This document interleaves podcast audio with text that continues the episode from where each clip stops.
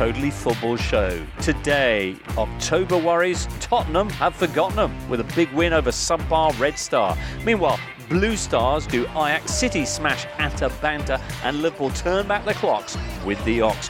We review the games and look forward to Liverpool's Sunday Champions League final rematch with Spurs and the rest of the weekend's action. And we'll be asking after Petr Cech and, well, Mesut Ozil, who's going to be the next player to have a career on ice? Could it be the Longstaff brothers? All that and more in this Totally Football Show in association with Paddy Power. Yes, hello, listener. And joining us today for what looks set to be a pretty fat roundup in every sense, Jack Lang, who's fresh back from uh, Gaizka Mendieta's DJ set last weekend. Jack, how was it? It was great, yeah, really Yeah. good. An eclectic set list. Fairly so, yeah. Maybe we'll have time to look through it. Just bust us out one highlight. What was the most surprising record you heard? Uh, probably he played Stereolab, Did he? Cybele's Reverie. Oh, right. I'm not familiar with that Stereolab number, but others I'm a big fan of. Tom Williams is here. Have you just been interviewing Memphis Depay about his musical career? I did. I did speak to Memphis Depay about Right. his musical career, uh, and also Jurgen Locadia uh, and Ryan Babel. There's a lot of them. There's a lot of Dutch attacking players who are into into the rap scene. I see. Frida Fagerlund's into the rap scene, aren't you, Frida? Yes, I am. Are you? Who's your favourite rap artist? Um, I actually like Stormzy a lot. Do you? Yeah. Yeah, fair. Nice one. Okay, uh, Frida Fagerlund, of course, here from Aftonbladet. And uh, today, more or less clocking up three months in London. Is that right? Yeah, but well, not exactly, but Ish. about yeah, Great. three months. I bet you got some stories. All right, we're going to start though with the Champions League, which has got to midway through the group stages. Group stage, Tom. What are the headlines? These are the headlines. Spurs beat their Blues and Red Star to move back into the qualifying places in their group 5 0 at the Tottenham Stadium. City also put 5 past a wimpy Bergamo team. Wednesday, Chelsea went to Amsterdam and put the Vans in reverse with a 1 0 win, while England's other European champions, Liverpool, won their first group away game in two years 4 1 in Genk with a brace from Oxlade Chamberlain. Elsewhere, Napoli stayed top of Liverpool's group with a win in Salzburg, in which Erling Haaland bagged yet another brace. He's now on 20 goals in 13 games this season. Real Madrid, faced with the prospect of having Mou back in their dressing room, went and got a win at Galatasaray. And in Bruges, their group leaders, PSG, notched up another big win 5 0. There was loads of other delights. Benfica bouncing back into beating Dortmund. Barcelona squeaking past Slavia Prague. While Bayern Munich's win in Greece means that the Bavarians are one of only three teams to win all three matches so far, alongside PSG and Man City. Phew!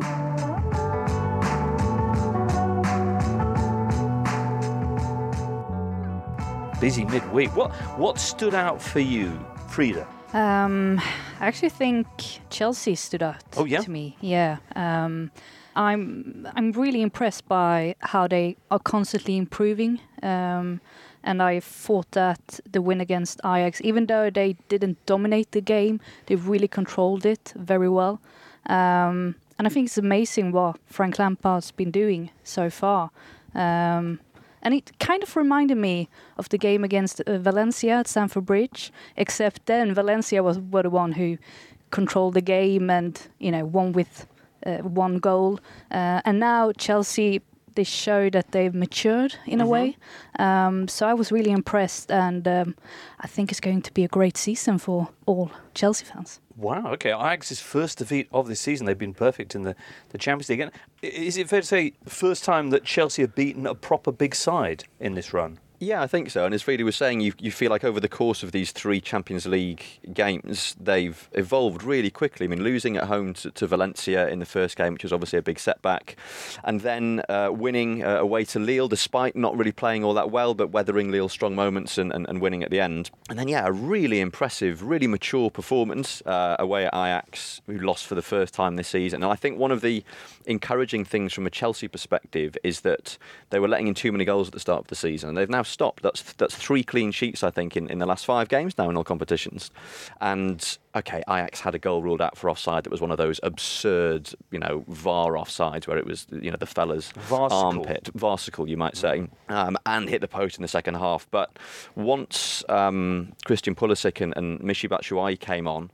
Chelsea looked like the most likely winners. Batshuayi blazes one over the crossbar and then and then scores a really nicely worked goal at the end. And they were they were really good value for the win. And, and I think yeah, it's, it's sort of the next stage in their evolution that they've they've shown that they can be uh, an effective Premier League team, that they can win games, um, and now they're doing it against big teams in Europe. So very encouraging. What I enjoyed here, a lot has been made about the young players, and for good reason. But I thought the midfield was was excellent. Jorginho uh, covered really well, broke up a couple of counter attacks. But Mateo Kovacic, especially, I think, has been transformed under Lampard. Under Sarri, I think he, he just basically played four yard passes to the sides and very safety first. But he's now playing like he did when he kind of broke through in Italy, I suppose, with his head up, always looking to to play a forward pass thought he was really good, one of the best players on the pitch. Nice. Chelsea, Saturday tea time. Visit Turf Moor to take on a Burnley side who've won their last two Premier League matches at home. Have they not conceded in either of those two games?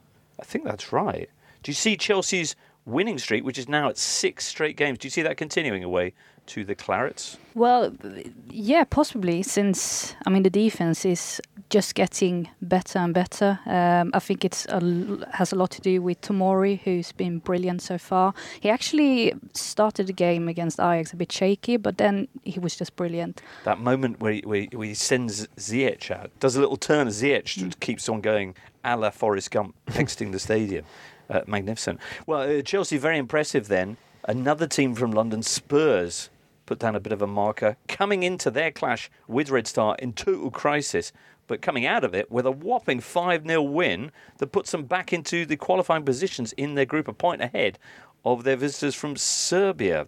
Five points behind Bayern Munich, but still, this this was fantastic. And more than the scoreline, perhaps, it was the fact that they, it looked like they actually cared. Yeah, and played some lovely football and scored some really nice goals. I thought Harry Kane was brilliant, and uh, we've spoken about this on, on the pod before, but his the quality of his passing is absolutely sensational. I think Spurs have got a similar problem to England with Kane, in that not only is he their best goal scorer, he's also their best chance creator. I mean, he was involved in seemingly every goal that they scored. Um, and, you know, clearly Red Star Belgrade are not great shakes away from home. It always helps when your opposition kindly gift you the ball midway inside their own half, as Marco Marin did um, Tanguy and Ndombele on one of the goals. But Spurs needed that, um, you know, that, that ridiculous 2 7 defeat at home to Bayern, that dreadful 3 0 loss at Brighton, scraping that draw at home to Watford. It really did feel like they were lurching into crisis. And you know, maybe they still are, but nice to have you know, a breezy evening in the Champions League and score a few goals. Uh, humour me for a second. How different was Spurs' performance in this game to their first half performance against Bayern, which they ended up losing 7 2? Well, the funny thing about that Bayern game was that Spurs weren't actually that bad. Yeah. And, if, and as, you know, as, as we've all um, commented on, I'm sure, the the xG at the end of the game showed what a freak result it was. Everything that Bayern hit ended up in the back of the net, and certainly the last few goals they scored. I mean, they were all, I mean, if not worldies, and basically unsavable shots. Um, but yeah, Spurs were guilty of sort of standing off players and, and allowing them to take shots. It, it's unfortunate when you get a defeat like that because uh, obviously a, a, loss in the Champions League, particularly a home defeat, is, is damaging. But it, it wasn't a seven-two game. It's slightly absurd scoreline to mention in, in those sort of terms, but it, you know, clearly a, a, defeat like that is is very damaging. Um, so yeah, I, th- I, think to play to play that well against Red Star and and, and score that many goals and, and, and, and play such attractive football is you know is, is a sign that all is perhaps not lost quite yet. Well, they'll take their exciting one-game winning streak to Anfield on Sunday for what looks like a pretty tasty Champions League final rematch with Liverpool. Man City, Jack, how sexy were they? I thought they were very good. Yeah, Raheem Sterling scored his fourth hat trick uh, so far this calendar year, which is very impressive. Mm. Atalanta, I think, played into their hands a little bit. Started very well, a lot of energy as we expect, and really aggressive running, especially from like the from the wing backs. Thought they were they were worth their lead really, but then they just slightly ran out of gas, and they play a kind of football that Manchester City really just loved. There were spaces, you know, when Castagne and Gosens both pushed up into attack, leaving, you know, just wide open spaces. Sterling especially loved it, and uh, Phil Foden, I thought, probably in the headlines for unfortunate reasons, given his red card, but he was very, very good. Before he was that. good. Uh, especially, I, I loved his little assist for for Sterling's goal. It would have been so easy for him to try and slam that away himself, just two yard pass to his left. I thought it was very, very intelligent. Right. One blow for Pep, the fact that uh, Rodri got taken off with what looks like a hamstring injury out of the Villa game at the weekend, which means real problems at the back for Peppers. Now, all that he has available are centre halves, so he might actually have to pick one. Well, yeah, and if John Stones takes as long to get his shirt and boots on as he did uh, in midweek, I think Guardiola may be doling out a few more black eyes, which isn't to say that Guardiola gave John Stones a black eye, just to clarify. Just a rumour. Just Just a rumour. that I've it's not just even started. a rumour. Okay. Raheem Sterling, Frida. The suggestion is that perhaps we don't value him as much we might because he's from these shores in this country that we don't give him the, the acclaim that we would if he'd come from somewhere else like Sweden. What, what do they feel about him in Sweden, for example? Yeah, but I think it's it's quite similar to how it is over here. I mean, uh, yeah, he, he, previous seasons maybe he didn't get praised enough, but I feel that he's you know been praised a lot recently. Oh, he, he has. It's true. But whether we're thinking of him in in that category now of the you know the best in the world, the Ballon d'Or potential winners. Well, I think this season in the Champions League will be quite an important one for Sterling because clearly he's one of the best players in England, if not the best player. His form over the last 18 months, two years, even longer, has been absolutely sensational. 11 minute hat trick against Atalanta, 16 goals in 17 appearances for club and country this season. You kind of feel like for the rest of the world to come round to the way that Sterling is perceived in this country, he needs to do it in the Champions League. And that will mean, obviously, City going deep into the competition. But yeah, he couldn't be in much better form at the moment. Excellent. All right. Around the rest of the Champions League midweek action, all sorts of other delights. What was your favourite goal, Tom Frida? I'm going to go Alex Oxlade Chamberlain's second goal against Genk. Dainty little outside of the right foot from the from outside the box in off the crossbar. And he wasn't even facing the goal. He wasn't even facing the goal. Reminded me, and I tweeted this, of a, a goal that Pavel Nedved scored for Juventus at Ajax in the Champions League a few seasons ago. But I think the Ox might have usurped even that as my favourite outside of the foot Champions League goal. Did you catch Marcel Sabitzer's Yes. for Oh, RB Leipzig against uh, Zenit St. Petersburg in a, in, in a big match in that group? That was amazing, wasn't it? Yeah, that was my favorite one actually. Uh, reminded me a bit of uh, Pavard's goal uh, in the World Cup last summer. So it was really nice. That's true because it was from a similar sort of position, but had way more curve, way more swaz on it. Jack, Well, just to be different, I suppose we could say Dybala's first, right? which was just a traction engine of a, of a of a hit from outside the area. Dybala's goal was a huge one for a, a player, particularly that the club uh, Juventus had spent so long trying to get rid of in the summer, and, and turned around what looked like being a very difficult game with Lokomotiv for Juventus. Mbappe, what a performance from him for PSG. Yeah, didn't even start, but scored scored three really slick goals. I think what's impressive for PSG is that what we would think of as their first choice front three, which is Neymar, Cavani, and Mbappe, really none of them have had much form and fitness to go by. Yet they're still cruising, very impressive. And Angel Di Maria is just in such glorious form. The passes he put, I think he got three assists here. Uh, the second two, especially, the first was like a little clever angled ball from Mbappe, and the final goal with the outside of his left boot just curled away from the defender into Mbappe- Mbappe's path, just gorgeous. And I think at the moment they are my well, it seems ridiculous to call them a, a dark horse given how much money they've spent, but I think outside City, maybe Liverpool, I think they're probably my favourites at the moment. So you'd have City, Liverpool, and PSG. Well, yeah, I mean that's not really going out much of a limb, is it? Right. But yeah, Okay. Would you like to nominate an actual dark horse, or do you think it's hard to see past teams of that stature? Well, pre-season, um, I actually said uh, I thought Chelsea would be a dark horse, uh, and I stand by that. Actually, Nice one, Frida. Tom, you're nodding. In agreement, yeah. Right, good. Um, I mean, maybe Chelsea could do an Ajax. You know, I think if they're gonna if they're gonna make a Go splash in in the the, Champions League with a youthful team that no one expects anything from. Right. Um, just to come back on Kylian Mbappe briefly, he has now scored five career hat tricks and one quadruple um, for PSG. At the same age, uh, Lionel Messi had scored only one hat trick. Cristiano Ronaldo had scored zero hat tricks. So, making decent decent ground. It's incredible, decent isn't it? ground is that? A, is that Yeah, thing? yeah. Just Yeah. crazy Just numbers. Style it out. Yeah, yeah. Brilliant. Perfect hat trick as well. Had a right foot, left foot, and got an assist as well, all in the space of 22 minutes. That is remarkable. A young man going places. Oh, yes. making up ground. Now, uh, as we say, Sunday afternoon, whoa, it is Liverpool Spurs. Liverpool who crushed Tottenham's Champions League dreams last season in May. Are they going to do it again this weekend? We'll talk about that next. You're listening to the Totally Football Show in association with Paddy Power. Liverpool taking on Tottenham Sunday at 4.30. Liverpool with a 4-1 win in Genk. Left a lot of spaces to their Belgian opponents, though. moved into second place, a point behind Napoli. It was interesting as well to see Klopp groping through the kind of the outer the outer remnants of his, his squad. Uh, on the weekend, he, he brought in Lallana to devastating effect, and this time around it was the Ox. Yes, so um, uh, Oxlade Chamberlain and Naby Keita both came into midfield, um, and just sort of seeing the names on the team sheet, you, you felt like Liverpool would have a bit more about them going forward, perhaps, than they sometimes do from what is ordinarily quite a functional but clearly very effective midfield.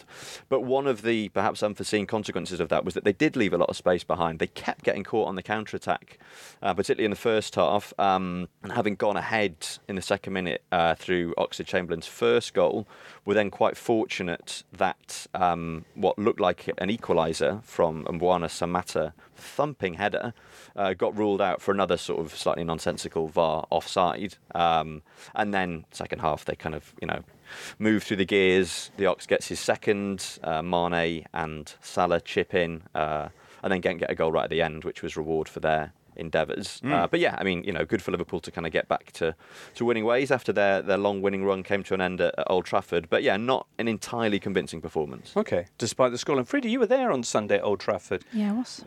The way that Man United dealt so effectively with Liverpool, certainly in the first half, is that something that Spurs can look to emulate this weekend? They might do. Uh, I, I was actually quite surprised. I mean, if you saw the lineups, you were like, how on earth are United going to get a point? Um, but they actually managed it really well. And I thought the key was probably that Alexander Arnold and Robertson didn't get to, uh, you know, make the crosses, mm. um, which is quite a reverse from the Arsenal game uh, against Liverpool when Emery decided to let Alexander Arnold and Robertson uh, do the crosses. Um, so apparently he shouldn't.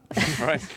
and Pochettino might have noticed that as well. Okay. But yeah, definitely try to cut off the wings and also try to uh, win the balls uh, in the centre because I, I felt like they did. Excellent. I mean, Spurs in the centre of midfield do have physicality. I'm not the fullbacks though. That's the real problem position for them. Yeah, absolutely. I mean, on the right, it's Aurier or, or Foyth, neither of whom I think is particularly comfortable in the in a defensive sense, especially if they're being being run at. I think I remember Foyth playing against Man City when when Sterling kind of ran at him repeatedly and gave him a bit of a, a hard time. So Mane may look to replicate that if he plays, or Aurier we know offers a lot going forward, but is a bit suspect. Mm. On the left, uh, I think Ben Davies played midweek, mm. but I assume Danny Rose would play. But yeah, I mean Liverpool. I think this was this was a reaction to, as Frida said, uh, what was a massively disappointing performance at the weekend. They, I think, played the historic image of Man United, like you know the monolith, rather than the actual team, which is fairly terrible. I think lineup uh, on the United side that was I think something they'll they'll want to bounce back from. And yeah, it felt like they were just getting a, a bit of dust out of their system in midweek, and I'd ex- expect them to be pretty good at the weekend. Well, history certainly on their side uh, when they take on Spurs. Not only the recent Champions League final, which they won two 0 but uh, Spurs haven't actually won at Anfield since May 2011, when they had the likes of Luka Modric and Rafael van der Vaart scoring goals for them. And I don't even think that Spurs won an away game since the 20th of January. Is against right? Fulham. Yeah. Wow. In the league, mm. that is. Okay. Quick shout out to Genk, who, by the way, have now played the most European Cup or Champions League matches of any club in history without actually winning one. Previously, they, they were tied with Shamrock Rovers and another team whose name I can't remember, but now they're out clear. 15 times they've appeared in the competition, no wins. Just before we leave this game, it was it was a bad night for three people on the Liverpool uh, side of things, despite it being a good win. One I thought was Joe Gomez, who, you know, despite the fact that Alexander Arnold and Matip were both given the night off, Gomez still couldn't get in the side. I think that's probably quite concerning for him. And the other two were two fans who accidentally went to Ghent. oh no! yeah. How did we know that? Did they post uh, this? Uh, it was it's it was a, a story on what must have been a Belgian uh, website today of two yeah, Liverpool fans holding up printed out tickets right. in, in, the wrong city. Is it far, Tom? I I don't know. Um, I noticed that Martin Keown um, on commentary last night made a similar mistake in it. He, he was sort of slipping between Ghent and Genk as if they were alternative names for the same club. I mean, it, like I think Bruges this has and Brugge. Well, that is the Well, I mean, yeah, kind of. Yeah. As if Bruges and Yeah. Brugge were two different places. Yeah. Shall, I, shall I look it up? Shall I see how far apart You they check are? on that. Let me just ask the question about Christian Eriksen, which is posed by the fact that he was uh, out of the lineup, uh, I think, for the second straight game uh, midweek, and Spurs played really well. Is this Poch taking a hard line on a player who's maybe not in line with uh, everybody's vision for the future? I actually do think so uh, because I think it's it's uh, damaged a lot, uh, and Poch seemed very annoyed about it, and uh, he hasn't really um, pretended like he's not. Right. Um, and I definitely feel that Eriksen is probably going to leave in January. Uh, that's what makes sense if they want to get any money for him. Yeah, a potential solution there, perhaps. Uh, Tom. I've just I've looked up the distance between Ghent and Genk, and it's 150 kilometres uh, or a two-hour drive. But apparently, I think Ghent have offered tickets to these unfortunate Liverpool fans to their Europa League game against Wolfsburg tonight. I think That's nice. So all may not be lost. Fantastic. Unless they've already got flights going back today, which is probable. So, in which case, all is very much lost. All right. Uh, excellent. Okay, well, so uh, Sunday afternoon it is Liverpool Spurs, and we'll be reviewing that, of course, on Monday. Doesn't seem like there's much feeling here that Spurs are going to get the chance to build on their midweek success, though. Well, I mean, it, it helps to go into a game like that with a little bit of momentum, albeit just from one game. And, you know, as we've said, the way that United managed to shut down Liverpool's fullbacks does at least provide a, a blueprint of sorts. Um, you know, Spurs often play with three at the back, so it's a system that they know well. I mean, yeah, I'm in agreement with these guys that it probably will be a Liverpool win. Mind you, very few people gave them much hope when they took on Man City earlier in the season, and look what happened there. They were absolutely dreadful and somehow came away with a 2 2 draw. So there's Um, that. But so there's fans. that, you know, it's Yeah. something. Could happen. Brilliant. All right. Well, uh, I'm sure there's loads of other things we could talk about from the Champions League, but there's loads of other top matches to discuss in the Premier League and beyond. So uh, we'll crack on with those next. Join me, on my journey through time. Where shall we go, sir? Ancient Egypt, Caesar's Rome. No, my kitchen about an hour ago. Told the wife her new hairstyle was a brave choice, didn't I? Oh, Everyone makes mistakes, but with Paddy Power's money back specials, they don't cost you as much. This Sunday, it's money back as a free bet on all markets if Liverpool beat Spurs. Paddy Power, home of the money back special. Applies to all markets on this match. Max refund £10 as a free bet. Shop bets excluded. T's and C's apply. 18 plus. BeGambleAware.org. On Spotify, smart speaker, and podcast platforms everywhere, this is the Totally Football Show from Muddy Knees Media. Game week 10 of the season in the Premier League, and Liverpool take on Spurs. Man City take on Aston Villa. And as you look down uh, the fixture list, you've got some other delights like Arsenal Crystal Palace, which you're going to, aren't you, Frida? Yes, I am. I'm intrigued by this, not least because Crystal Palace could go above Arsenal in the table if they beat Arsenal just like they did there last season. Yeah, that's uh, that's quite amazing actually. I I thought that Roy Hodgson was going to be one of the first manager, managers to get sacked actually. so I was totally wrong, which I'm pleased by because I mean he's a very nice man. So- Right, and as well a, footballing hero in, in, in Sweden, of of course. They've got an extraordinary record, not just that win away at Arsenal last time, but one away at Man City, one away at uh, Liverpool, one away at Man United earlier this season. To well, they're taking on an Arsenal side as well that since we last did a totally went and lost at Sheffield United. Yeah, and in in a manner that I'm sure Palace will look to to repeat as far as as Sheffield United played, which was How did they do it, Jack? well, they stuck to their usual system, and I think they just defended doggedly, and also just the angles of their play just dragged Arsenal into into funny shapes. I think the way you know Sheffield United attacked really intricately down the flanks, and Arsenal's defending was was bizarre, and in the end, their attacking was bizarre as well, in that they kind of ended in this disorganised manner. Emery chucked a load of attackers onto the pitch, but didn't really have anyone to to arrange them, and I think it was very. Uh, it was notable that the one player who might have been able to pick a way through a defence like that in a central position would have been perhaps Mesut Ozil, who Mesut was, Ozil. was absent from the squad, and For the fourth game in a row. yeah, whatever you think of him, I I think you would have to agree that in in a situation like that, uh, I, I think Arsenal ended the game with Bukayo Saka in a kind of withdrawn central role, perhaps like you know as the main playmaker, and yeah, whatever you think of Özil, I think he is probably one of your best options in that kind of situation. And when you've got so much attacking firepower and haven't got a way to, to get them the ball in good positions, I think you really have to question the way he's been ostracised. Is it a, que- a question of him being ostracised? Earlier in the season, he was out of the picture because of the fallout from that attempted carjacking that he and uh, Kolasinac suffered.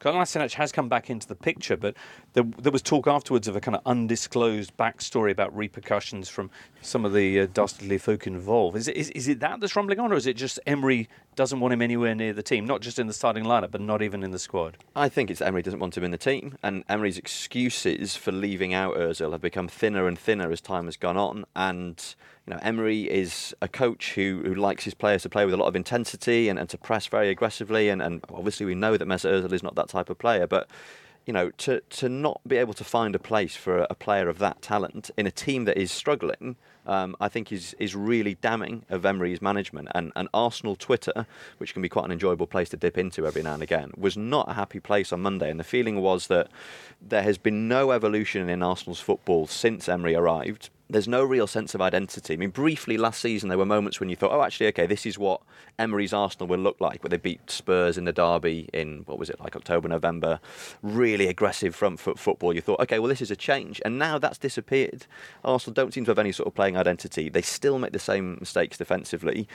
Ozil's being left out. Um, the new signings have not all worked out. I mean, well, Nicolas Pepe, who I really hoped right. would, would, would settle quickly so far looks like a flop, um, and you know missed that fantastic chance against Sheffield United from six yards with a shot that ended up going out for a throw in. I think. Right. So he's Patrice become sort of after that symbolic. Saying, yeah, Patrice Evra was suggesting that he needs to bulk up, but I mean you saw him play a bunch last year for Lille, and he didn't seem to have any problems with his form. Yeah, I don't think it's anything to do with his physique. I think part of it is to do with the fact that I mean Lille were a counter-attacking team last season, and no one saw them coming because they'd narrowly avoided relegation the previous season, and so teams attacked them expecting that they'd be able to score goals that way. And Lille had this fantastic spring-mounted counter-attack, and an awful lot of Pepe's goals came from him just picking the ball up on halfway and running into acres of green grass. Whereas obviously when teams play Arsenal, that you know that sort of space is something that they're denied, uh, and we saw that against Sheffield United, who, as Jack said, defended very intelligently um, and you know starved Arsenal's attacking players of that sort of space. And I, I think I think Pepe has got enough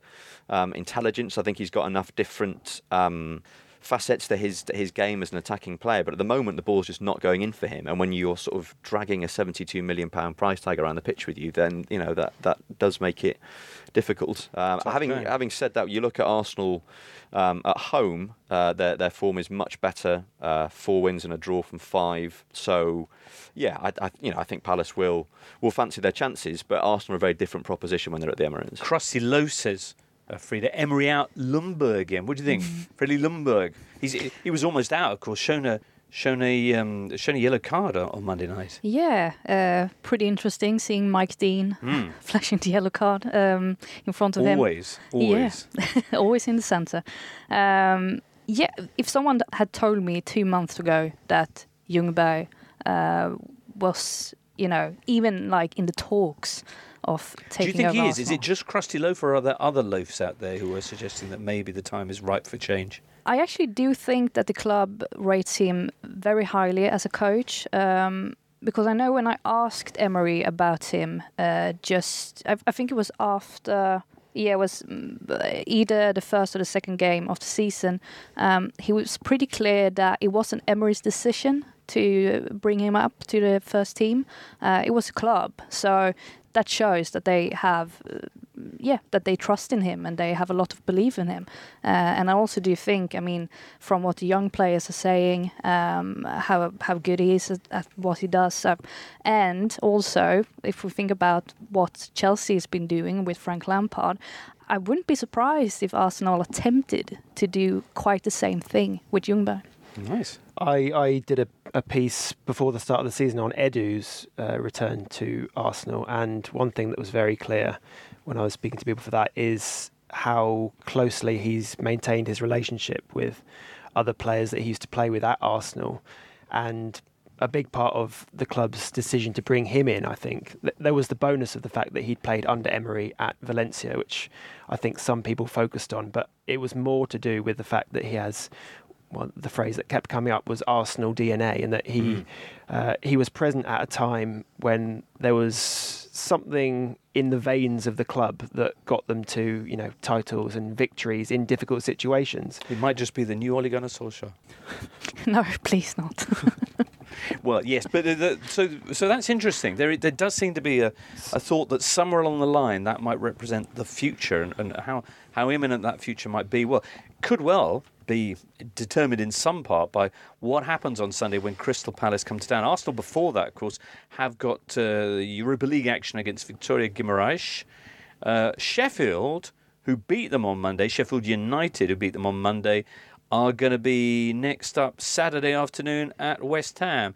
It is the first time the two teams have met in the Premier League since the 2006 2007 season. Carlos Tevez and all that. Tevez Gate. Tevez Gate. Tevez Gate, Tom. Yes. Are you familiar with the Carlos Tevez saga and, uh, and Neil Warnock, Frida? uh, a bit, yeah. Yeah, okay, good. Yeah, I mean, it all ended in a financial settlement. I think that's right, isn't it? Yes. Sheffield United went down. West Ham fielded uh, Carlos Tevez, who scored the goal at Old Trafford on the last day of the season that kept them up Uh, right. at Sheffield United's expense. Neil Warnock was not best pleased, etc., etc. Right. Why was it that they weren't supposed to use them? Because they were uh, at third party ownership? Yes. Right. God, it seems so long ago now, Jack. 12 years. There you go. There you go. Anyway, so uh, West Ham taking on Sheffield United. They haven't had a win in four games in all competitions. Yeah, West Ham, uh, back-to-back league defeats, lost at home to Palace and then uh, lost at Everton last weekend, having gone six games unbeaten prior to that. Interestingly, Sheffield United, one of only two Premier League teams who are still to lose away from home this season, Yeah. along with Liverpool. So a tough nut to crack. Best defence in the Premier League, along with Liverpool, or at least after Liverpool. Here's a stat about Sheffield United. Took the lead here and then managed to defend. They haven't lost a league game when leading at half-time since 2014. Yeah, I saw that. Division. Incredible. Wow. Right. Very impressive, of course, Sheffield United against the Big Six. They have moved into the top half with Monday's victory. They're still only four from the drop, but, of course, uh, early stages of this Premier League season. Very good. Uh, Sweden news. Frida. right. Wow. Yep. You, of all people, should be ready for this. Uh, internationally, you sit second in your group behind Spain, but only a point ahead of Romania. Concerned? Uh, a bit. I was really devastated after this Spain game Yeah. in Stockholm. They were so close getting three important points, but well, what to do?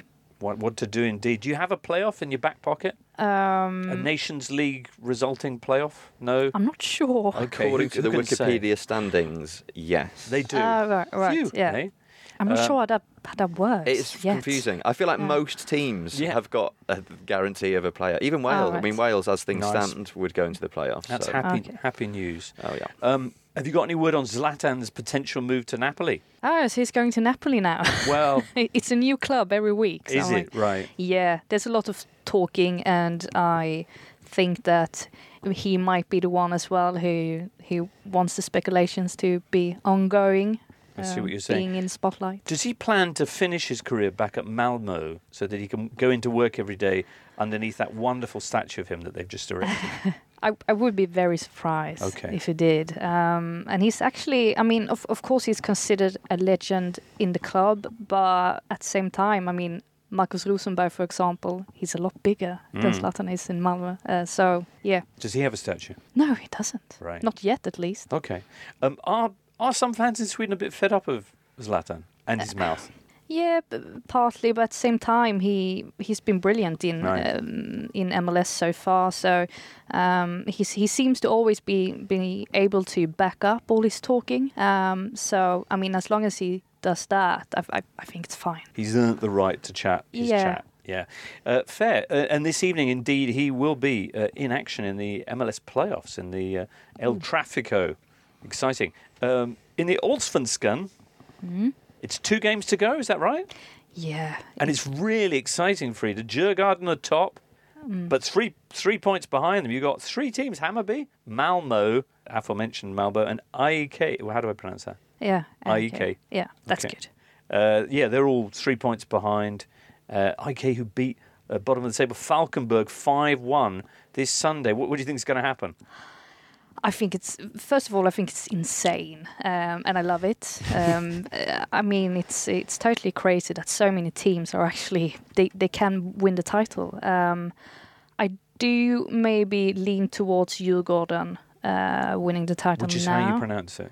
yeah, uh, Right. but but at the same time, I have a southern accent, so I I pronounce it wrong. Okay, no. Yeah. Uh, but but uh, why them? Um, well, since they got the three points against IFK Göteborg or Gothenburg, as you say, um, I, I feel that they, they will probably, you know, win in the Okay. end. All right. So, uh, sorry, Djurgården are currently uh, three points clear, as we mentioned.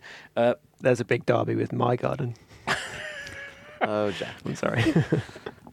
so, um, yeah, uh, you recently, on the subject of your garden, you recently interviewed the Longstaff brothers of Newcastle. Yeah, Tell us about that. It's quite weird because back home in, in Sweden, I'm uh, totally useless when it comes to hockey. Okay. I don't know uh, a s- single thing about hockey, but over here, it turns out I'm quite the expert.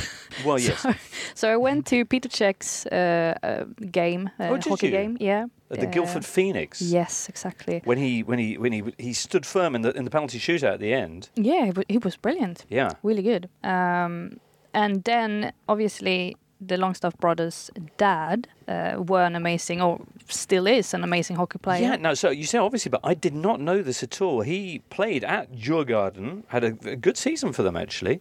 Uh, Yeah. quite rare for a British player to go abroad, particularly somewhere like Sweden, and, and, and get a, a contract. He was the first one uh, back in 2001, uh, the first Englishman to, to play in the highest division in Sweden. Uh, and um, and I mean, he's he's a good hockey player. He's not- Right. I, I come to understand since I don't know that much about hockey. Right. But yes, I spoke to both Sean and Matty about this uh, subject, and um, they were thrilled to talk about it. They seemed to really enjoy it. Right. And, Did they uh, play at all? Have they played? Yeah, they have, um, and it's a big part of their lives. Um, uh, since uh, David, their dad, um, he is uh, a playing manager for uh, the local team in Warriors. Newcastle. Yeah, Uh, so they often go to the games, and uh, Sean even said uh, that he was open to maybe do a Peter Cech um, after his football career. Brilliant. Yeah. Got to say, Longstaff is a great name for a hockey player, no, because of the the stick. Oh yeah, Hmm. didn't think about that, but yeah.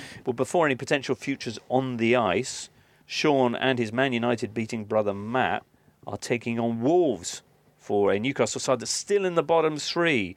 In amongst your hockey chat, uh, Frida, what did they tell you about the situation? Has the team come together behind uh, behind Steve Bruce?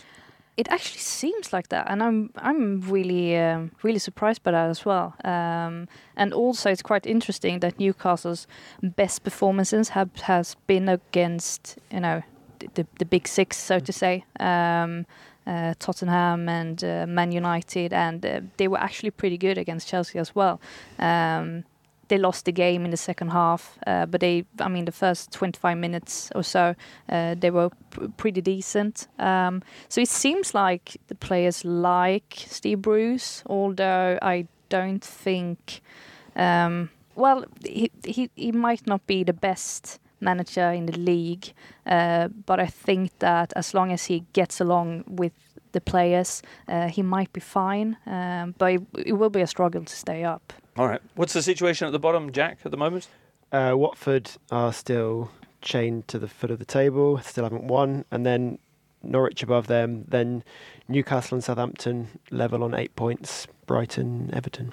Right, thanks for that. Norwich, who of course managed to get, I think, their first clean sheet of the season last weekend against Bournemouth, much to many people's surprise. They're taking on Man United this weekend. Can the relegation strugglers build on last week's unexpected point, or will Norwich beat them, Tom, etc., and so on? Yeah.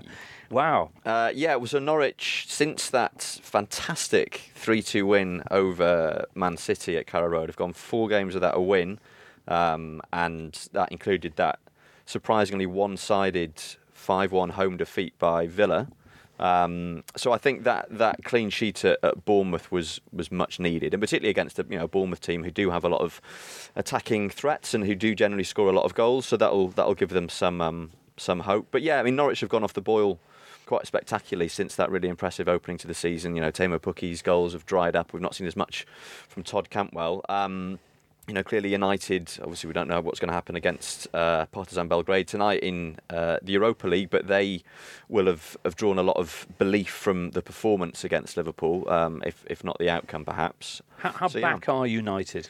I, I think the problem with that with that performance against Liverpool was that it's not a performance that can be replicated against any other team. It was a very successful um, tactical takedown of a very strong opponent, um, but it, it kind of reminded me in a way of the performances that Newcastle have produced against United, against Tottenham this season, where um, you know you can you can really motivate a set of players who are out of form if you give them a really clear tactical plan and if you frame what they're attempting to do as some really big achievement. Um, and and so there was something of the you know sort of smaller club about the way United went against that game, which is not to criticise them because clearly Liverpool are streets ahead of them at the moment, and that was absolutely the right way to go about that game. And had it not been you know for a momentary lapse of attention at the end of the game, they would have come away with a really impressive victory. But you know United should be going to teams like Norwich and bulldozing them. That's what clubs of United status generally do, um, and nothing in their football this season suggests that they're capable of doing that. But then, as you know, as I've just said, Norwich aren't exactly in great shape themselves, so it'll be an interesting one. Certainly will. 4.30 Sunday afternoon. If Norwich beat Man United by 12 goals to nil, they'll go above the Red Devils in the standings. Jack. Yeah, just to go back to what Tom said, I think when I was watching the, the game against Liverpool, the memory that sprung to mind was the, the PSG game last season when it felt like United were really backs to the walls, kind of uh, in terms of man for man quality, outclassed, really. And yet, exactly as Tom said, that adversity generated something within them that I think drew a few extra percent from the players. You know, uh, I thought Fred was it was probably one of his best games in England so far, which isn't saying a great deal, admittedly. But uh, even you know Marcos Rojo and Ashley Young, I thought until until the goal were doing fairly well. Again, it's hard to see them pulling out that kind of performance in games where where they're expected to take the take the impetus themselves. Mm. But I, I think this could be a problematic game for them, even though Norwich are out Really? of form. Yeah, And Anthony Martial should be back, though. I think. Well, yeah, fitness wise, I think he's he's approaching full fitness, and I think he he will be essential to their hopes really because I don't think you can play Daniel James in a in a in attacking role as he did against Liverpool in, in many matches. I think he will he will return to the wing and Martial's presence I think is offers Rashford a little bit of a decoy if anything. They I think they dovetail quite nicely. Weirdly fascinating fixture that one, 4:30 Sunday afternoon, Man United at Carrow Road. Lots of delight still to come on this totally football show, including why Maradona doesn't like the colour green. Jack Lang will be on hand to explain that. Uh, but right now, a quick pause. You're listening to the Totally Football Show with James Richardson. Leicester are at Saints on Friday night. It's an early kick-off to the Premier League weekend. While Leicester's rivals for third place, Chelsea travel to Burnley. Chelsea on that six-game winning streak. What about Leicester away at a Saints team who keep surprising everybody by just how badly they're doing? Only two wins in their past 14. Have you seen Saints tour recently, Frida? Um, I think the recent game I saw was the one against Chelsea. Oh yeah. Um, How did that go? Yeah, how did it go? They lost 4 They lost, yeah.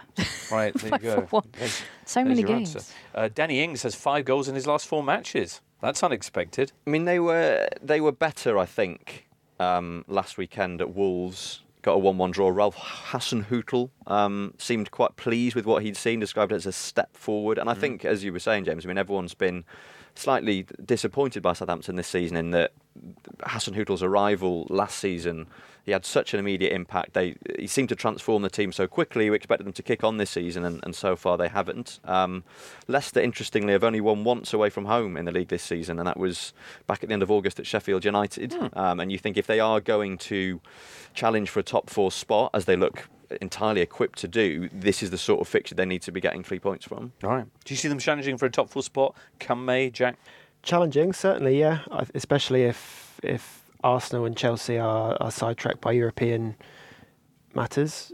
I think yeah, there's no there's no reason at all why they couldn't sneak into that. Fair. All right. Brighton are taking on Everton Saturday afternoon at the same time. Bottom of the table, Watford are up against Bournemouth. Given the choice, which would you go along and see, Frida? I, I think I would choose probably Brighton. Yeah, Seaside. Um, yeah, yeah. Seaside's nice, and also I expect uh, Brighton to to play like they usually do, which is uh, quite fun to watch. So. Hmm. Okay. It certainly was fun for the home fans last time they were there at the Amex when they beat Spurs 3 0.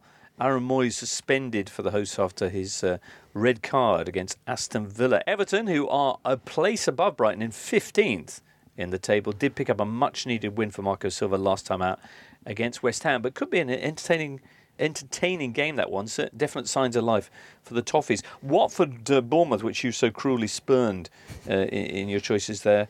Uh, well, that's there's plenty of storyline there. Poor Danny Welbeck going off injured for the Hornets as they prepare to take on Bournemouth, and it's a problem because goals are a problem for Watford. Yes, they are. Um, but I, I kind of feel like we're starting to see um, the impact of, of Quique Sanchez Flores, who in his previous season at Vicarage Road turned Watford into quite a quite a hardy team. Uh, if you look at the results since he, he came back, they had that 2 2 draw against Arsenal when they came back from 2 0 down.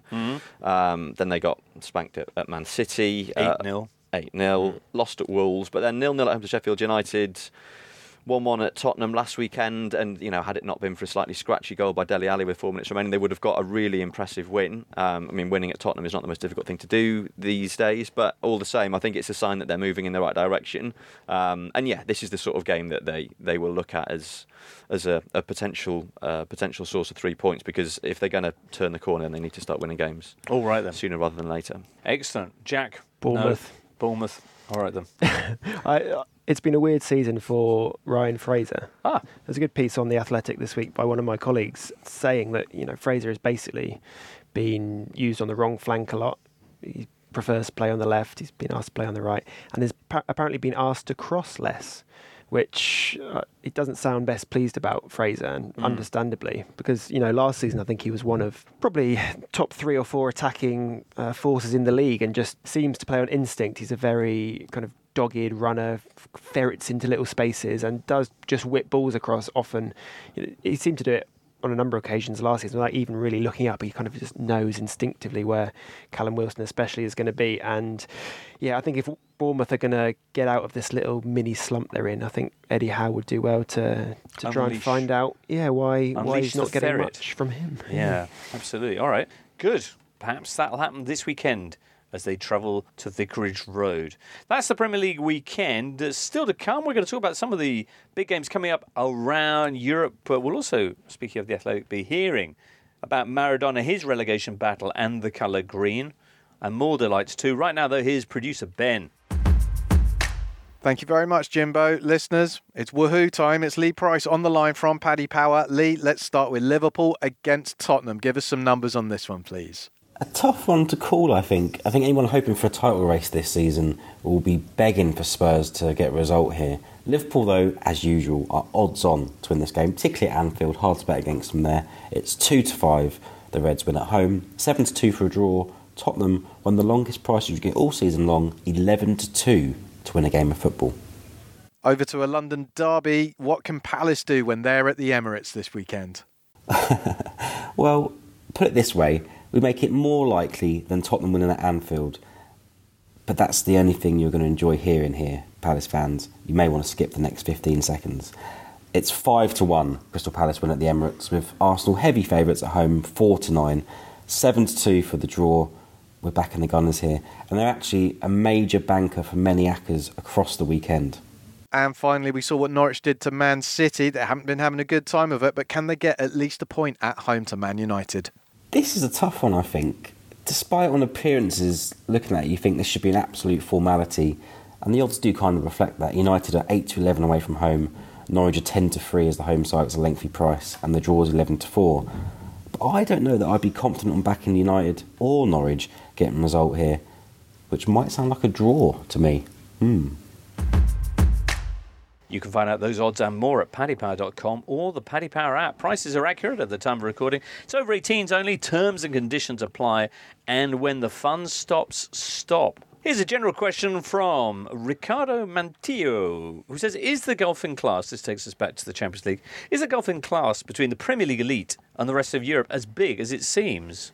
I'm not sure. Is there a golfing class between, say, Man City and PSG or Bayern Munich at the moment? I think what's happening with a lot of the European elite currently is that a lot of those teams are in transition. Mm. Um, a lot of them are either under new management or are going through uh, squad overhauls. Um, PSG, one of the teams who probably aren't, in the sense that they've got the same manager they had last season and they're basically dependent on the same players, albeit having made a few um, uh, key signings. But you know, buying a buying a rebuilding. Um, you know, Barca are, are trying to blend Antoine Griezmann into their attack with with mixed results so far. Juve have got a new coach. I mean, all the big teams in Italy have got a new coach apart from Napoli. Um, so yeah, I think I think it's probably a combination of what's happening with teams like Liverpool and City. Is you're seeing projects that have been underway for several years kind of coming to fruition. Obviously, we, we saw that with Liverpool in the Champions League last season, with with City domestically the last the last you know two three seasons, um, and I think they're just a few years ahead of those other those other big guns. Um, but I, I don't expect it'll stay like that forever. Right. Um, speaking of managerial changes, Tom, which you kind of were a bit, Southend United making the decision to go with Sol Campbell, and not free, do you say, Henrik Larsson as their new manager? Um, he he wanted to be um, Henry Larsson. Yeah. Yeah. Uh, and uh, uh, apparently they went for Sol. Well, yeah, they did. And uh, he was in the stands to see them when they took on Doncaster and witnessed their heaviest home defeat ever 7 1. 7 1, the Shrimpers lost. So Sol with plenty of work to do. Luckily, he has one of the finest brains in football. As indeed he demonstrated with the Silkmen previously. Now, uh, oh, you can get more details on all that kind of thing in the Totally Football League show, which is out at the moment. In other worlds, in other football, Maradona, as you've spotted, is back managing in Argentina uh, with a pretty scary mascot by his side and a team in all sorts of trouble and some radical plans in how to reverse their their plight. Jack. Yeah, he's at Gimnasia La Plata. It's his first uh, head coach's job at club level uh, in Argentina since the mid 90s. So, massive deal. Has he ever done well with any team ever as a manager? Well, I'm told he did okay in Mexico with Dorados. Okay. Didn't pull up any trees, but from what I can glean, it was a solid, solid-ish Right. performance. But uh, speaking to a couple of people for the article I wrote, it's very clear that he is uh, he's Maradona the the figure, the icon, rather than Maradona the uh, massively detailed coach. So I think clubs, uh, Gimnasia, for example, have got him in in the hope that his star power will Right. kind of coax something from his players. Did you say coax something? Sorry, I didn't get that. It's all right. I saw his dance in the dressing room. Yeah, there was a little dance, and he, he's. I mean, as is Maradona's way, there have been. Uh, I- think his off the field exertions so far have captured the eye mostly, and mainly with his superstitions. Right. Um, he first arrived and he got a priest to come in and kind of bless the training ground and get rid of the, the bad vibes that had accumulated in a in a poor run. Uh, he banned the colour green, as you mentioned, from I think kind of all of his players' clothes. So Is what- that is that anything to do with the colour of grass? I don't think so. I, I'm not exactly sure what it's from, but it, he's inherited it from Carlos Bilardo, the former Okay. Argentina coach, who was also known for having a lot of these little quirks. Uh, It is true that very few teams play in green, you know, given that it is one of the chief colours of the spectrum. And given it's a nice colour as well. top colour. Makes for a nice kit. So one of the players kind of jokingly complained in, in a radio interview that oh, a lot of us have had to get rid of our boots because I think a few of them had green models, uh, and it almost went further than that. So Maradona doesn't like the numbers 13 or 17. Right. So he tried to basically ban them and move the players in those squad numbers to other numbers. The, Right. the league said no, we- we've we've finalised those for now. So that didn't go ahead. But you scoff at it. and For years, many airlines wouldn't have rows 13 or 17 on Why there. 17? 17 in many countries uh, has the same association with misfortune that 13 does, for example, in, in this one. So. Well, of course, when he was at Leeds United, Massimo Cellino banned the number 17. There you go. Exercised it from the squad. There you go. So, anyway, these measures, Jack, extreme as they are, have they had any effect?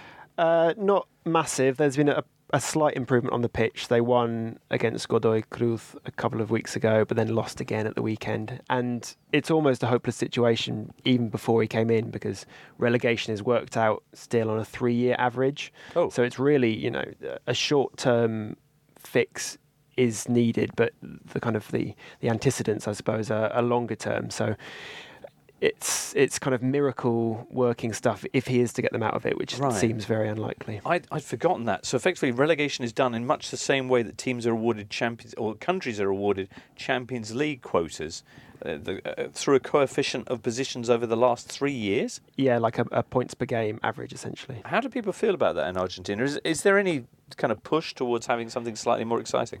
I think in outside of the top flight, I believe it's beginning to change into a more uh, more typical one season Right. uh, points total. But and I'm sure uh, from what I gather, it's it's viewed as slightly outdated, It, outmoded. it sounds really dull. Yeah, I, I- I suppose what it does is it protects uh, so-called bigger teams with you know certain political power behind the scenes, so a club can afford to have a, you know one really dodgy season and then still recover from that with two okay seasons. Oh, look, our points total is actually actually fine. So it is there, I think, probably for for a reason, but not necessarily a good one. All right.